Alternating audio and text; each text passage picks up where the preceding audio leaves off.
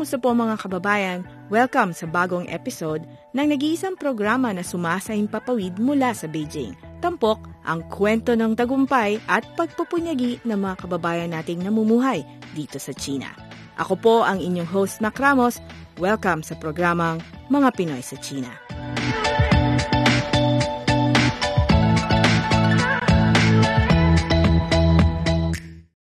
Dumalo sa kauna-unahang pagkakataon ang multi-awarded Filipino director na si Brillante Mendoza sa ika-22 Shanghai International Film Festival.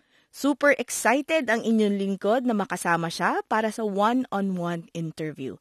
Hectic ang schedule pero anang Can Best Director sanay na siya at masayang nakipagkwentuhan sa media.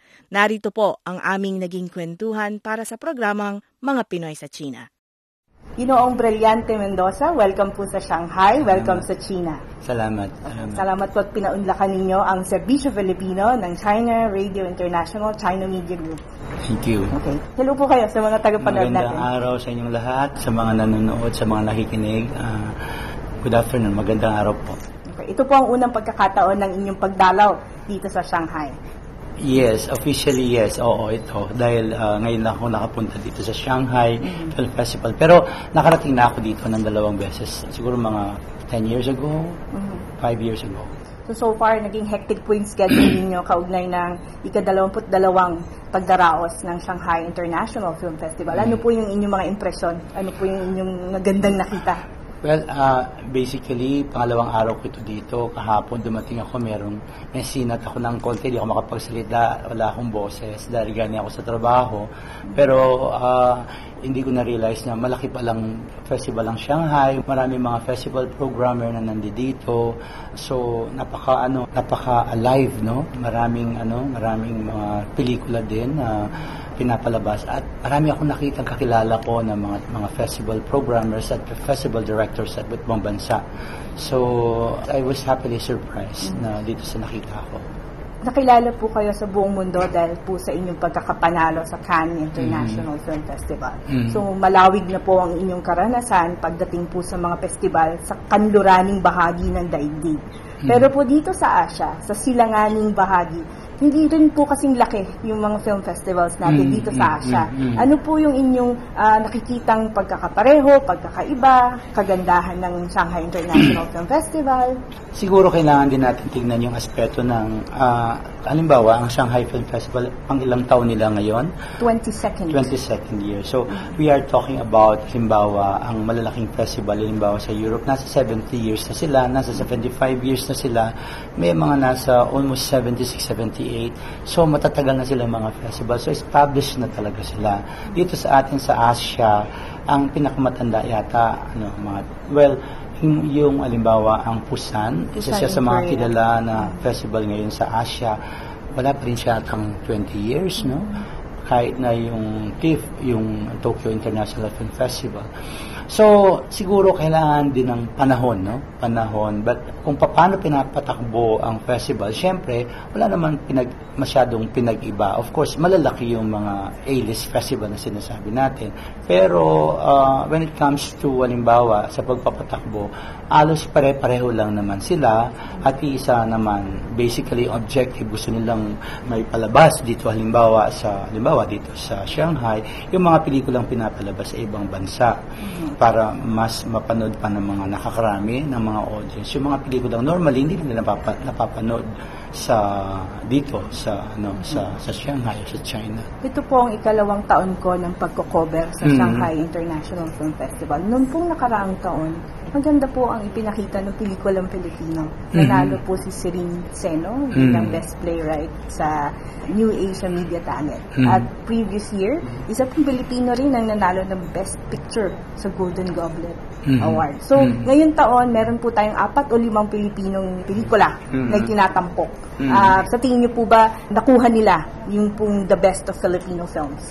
Well, actually, uh, syempre, no, sa iba-iba rin kasi, no, iba-iba kasi yung sa totoo, I mean, ang nangyayari kasi sa realidad, no, sa mga pelikula, na nanggagaling sa Pilipinas at sa mga pelikulang Pilipino na pinapalabas dito.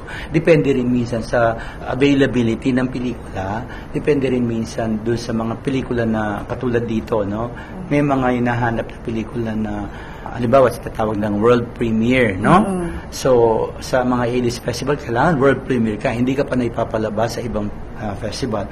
So, may mga ganong sitwasyon, no?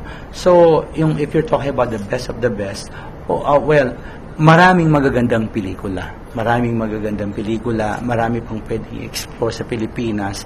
But hopefully, what is important is we continuously, no, yung tuloy-tuloy, tuloy-tuloy yung mapapanood ang mga pelikula ng iba't ibang filmmakers na sa Pilipinas, na nanggagaling sa Pilipinas. Hindi lang sa isang specific genre, kundi iba't ibang genre para ma-showcase din hindi lang yung talento ng mga filmmakers, kundi yung mga kwento na iba't ibang kwento na nanggagaling sa Pilipinas.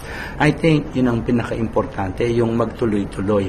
Hindi lang yung makuha yung kung ano yung the best of the best of the Filipino films, but continuous yung pa, ano, ma- masustain yun ba? Yung ah, continuous na pagpapalabas ng mga pelikula dito. Alok po ng Shanghai International Film Festival ang tinatawag na the Belt and Road Film Alliance Mhm. kung saan po signataryo ang Pilipinas. At Mhm. nagsimula po yun noong isang taon at ngayon po eh, itinatanghal ang ating mga pelikula sa ilalim po ng Belt and Road Film Week. Mhm. Ah, kayo po ay nagpapatakbo rin ng inyong sariling film Mhm. festival. Ano Mhm. po ang oportunidad na alok nito sa inyo?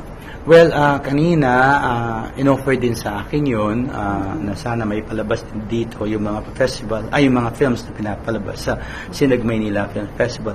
I think sa akin, maganda siyang, maganda siyang platform dito sa festival kasi parang meron siyang ano, ah, continuous yung collaboration sa iba't ibang bansa no? At kung merong halimbawa dalawa o tatlong festival sa Pilipinas na na kapartner dito eh mas maganda kasi mas malaki ang oportunidad ng mga Filipino filmmakers doon na may palabas ang pelikula nila dito sa sa China sa Shanghai po. Yun po ay sa punto de vista ng isang independent filmmaker. Pero kung sa punto de vista ng isang commercial filmmaker, Mhm. 1.4 billion, yun po kalaki ang, ang market. Mm, mm, mm, No? mm. yes so kung bibilangin niyo po yung box office, ang usapan po dito ay million-million, billion-billion. Mhm. So in fact, ang Amerika, isa sa mga plano nila ay maipalabas ang kanilang pelikula dito. Mm, mm. Ano po ang inyong insights tungkol dyan? Well, yun na nga, mas maganda nga na ano, maganda nga na may palabas dito kasi mas lumalaki yung ating audience, no? At mas nakikilala ang ating kwento. Ah, mas nakikilala ang ating kultura, hindi lang ang ating mga talento. So, importante yun para sa akin. Importante yun na ah, lalo-lalo na yung mga ganitong klaseng pelikula na lumabas sa bansa, no? And what more kung nasa China pa papalabas yan. Diba? May mga festival na ang kanilang population like 1.5 million lang. Diba? O, so, ibig sabihin, hindi naman lahat ng mga yan manonood pa ng film, diba? So, siguro wala pang kalahati doon. Eh, dito, nasa, meron ka ng chance, no? Mara, malaki na yung chance mong mapanood yung mga pelikula na gawa sa Pilipinas. So, sa akin, it's a great opportunity. At ang inyo pong pelikulang Alpha ay Mhm. tinatanghal dito sa Mhm. Shanghai. Napanood po namin ni Vera ito kagabi. Mabigat po siya at seryoso. Gaya Tatak Brillante Mendoza. Ito po ay Mhm. Ah, silip sa ating lipunan. Mhm. So, pero po sa mga tagapanood na Chino, ano po Mhm. yung gusto ninyong baunin nila matapos po nilang mapanood ang Alpha? Siyempre sa bawat pelikula ginagawa natin, meron tayong gustong ano, gustong iparating no sa mga manonood, meron tayong gustong sabihin sa mga manonood. Siyempre, depende 'yon sa kwento, depende 'yon sa kwento, gusto mong ikwento at saka message na gusto mong sabihin. Specifically dito sa Alpha, ang gusto nating sabihin dito, ah, kahit ano pa ang pamamaraan mo na pagpapatakbo ng isang bansa o ng isang institusyon, kapag merong isang lalong-lalo na, no, lalo-lalo na kapag nagre-represent ka ng isang institusyon, ang kasiraan ng isa, kasiraan ng lahat. Diba? So, minsan, wag din nating lahatin, no? Wag din nating lahatin ang isang institusyon kung merong isa o dalawa nasisira nito. Siyempre, kasiraan ito ng lahat. So, parang parang reflection siya ng ating ng ating bansa ng Pilipinas, no? Kahit ano pa ang gawin mong pamamaraan para mapag-ayos ang isang ang isang lipunan kapag mayroong isang sumira nakaparte ng isang institusyon o kasama ng isang institusyon mo, nawawalang ano, saysay ang trabaho, nawawalang saysay yung, yung gusto mong gawin, no? na makakabuti para sa nakakarami. Napatunayan niyo po sa mga pelikula ninyo na hindi balakid yung maliit na budget Mm, sa paggawa ng pelikula. Mm. Ano po sa tingin ninyo yung mga hamon pa ninyo bilang isang independenteng tagagawa ng pelikula? I think ah, katulad ng sinabi ko kanina, no, siguro itong itong challenge na to, itong mga ah, itong ah, mahirap pagkuha ng mga pondo ng pelikula. Parte na to sa paggawa ng independent films. Ang sinasabi ko, kasi klaro ito sa utak ko at alam ko, tanggap ko. So, hindi na siya nagiging mahirap para sa akin. Kung part siya ng realidad, edi part siya ng realidad. Then, in- it's a part of life. Hindi siya, hindi siya, hindi siya pwedeng isiping ano siya, ah, balakid, no? So, patuloy pa rin magkakaroon ng mga ganito sa mga susunod kong gagawin, pero dahil sa gusto kong ginagawa ko, makakagawa at makagawa pa rin akong pelikula na hindi siya magiging problema. Kumusta ang buhay-buhay ng mga kababayan natin dito sa China? Alamin sa programang Mga Pinoy sa China.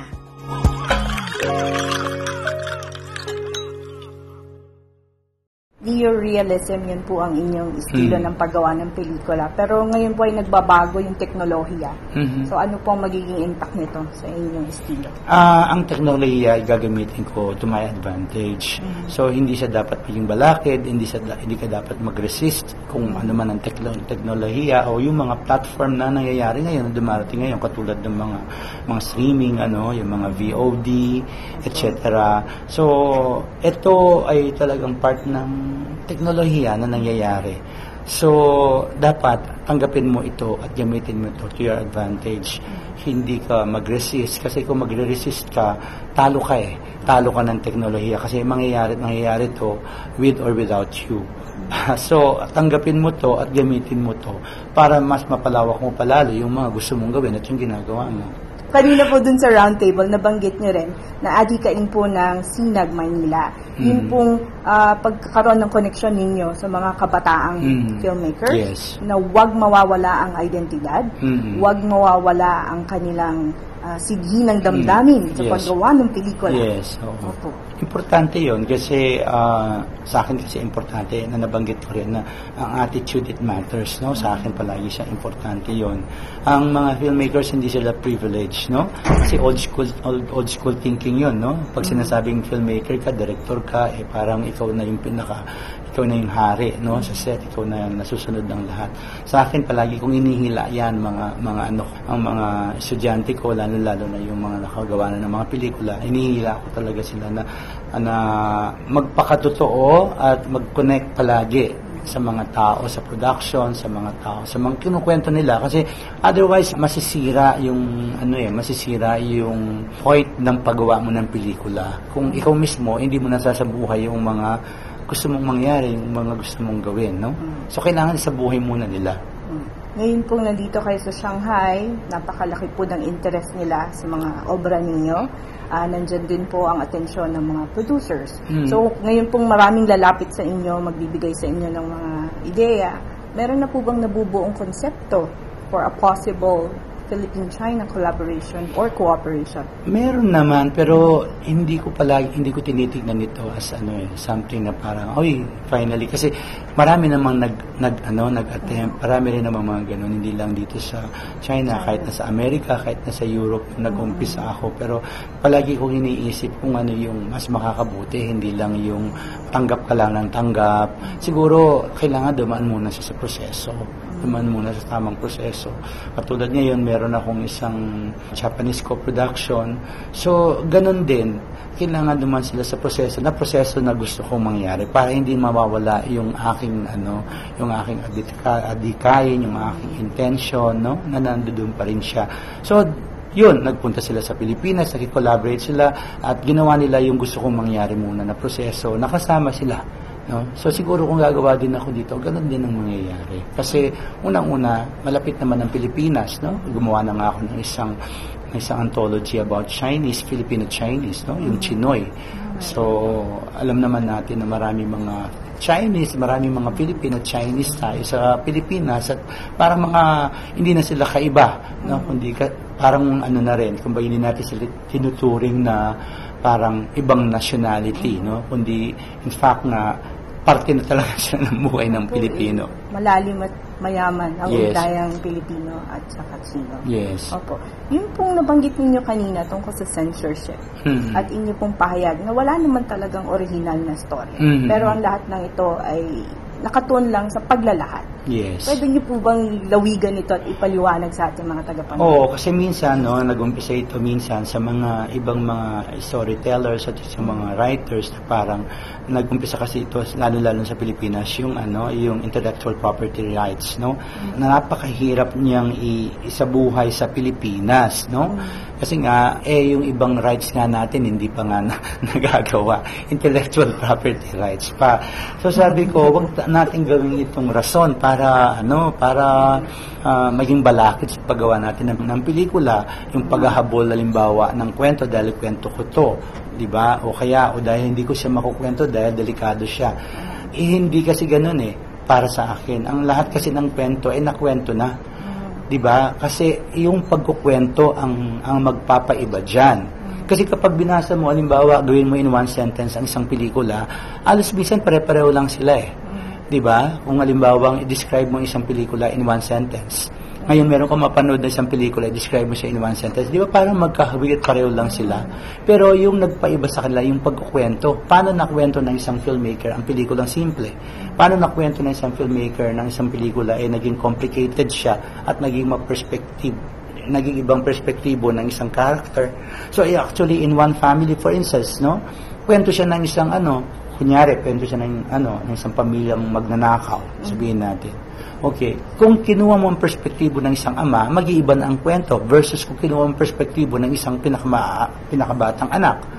Iba na ang kwento kagad, pero isang kwento lang siya, ang kwento lang siya ng mga pamilyang magnanakaw. Diba? Kung, kung i-describe mo siya in one sentence. So, y- yun ang pagtingin ko. No? So, it's, it's a matter of point of view, it's a matter of perspective. And at the same time, it's a matter of kung paano mo siya makukwento. Ano po yung pangarap ninyo para sa industriya ng pelikulang Pilipino? Kaya nga pangarap kasi, di ba? Pangarap talaga siya. Ibig sabihin, hindi siya madali, no? Opo. Ano hindi po siya madali. Ultimate goal as a Oo. filmmaker. Siyempre, lahat ng ito ginagawa ko para ultimately magkaroon tayo ng identity. Katulad ng sinabi ko kanina. Kasi wala tayong identity. There's such thing as Chinese films, there's such thing as Indian films, there's such thing as Korean films, and there's such thing as Japanese film. Pero walang Filipino film na identity. So, hindi natin alam kung ano tayo. So, eventually, gusto ko magkaroon tayo ng identity. Pero, ah, ang identity yon sana, okay, yung identity ng ano ng kwento ng ah, ng pelikulang Pilipino at the same time ma-distribute siya hindi lang siya manatili sa festival. Ibig sabihin pangmalawakan na panonood hindi lang mga festival goer, goers kundi yung kahit na yung mga ordinary viewers no sa iba't ibang parte ng mundo. Mensahe niyo po sa mga film lovers, mga kababayang Pilipino na nasa China. Okay, sa so sana po suportahan natin ah, hindi lang ang Shanghai Festival o hindi lang yung mga festival films kundi suportahan natin most importantly yung Filipino independent films. Alam ko na karamihan sa ating mga kababayan abroad talagang nasasabik sila makita ang mga pelikula, mapanood ang mga pelikulang galing sa Pilipinas. Kaya lang mostly excited tayo dahil sa mga artista na papanood natin sa telebisyon. Sana bigyan din natin ng pagkakataon, bigyan din natin ng panahon yung mga pelikula na hindi lang sila tungkol sa mga artistang napapanood nyo, kundi dun sa kwentong gusto nilang iparating. So, yun po, supportahan natin. Ginoong Brillante Mendoza, mabuhay po kayo. Thank you. Maraming salamat.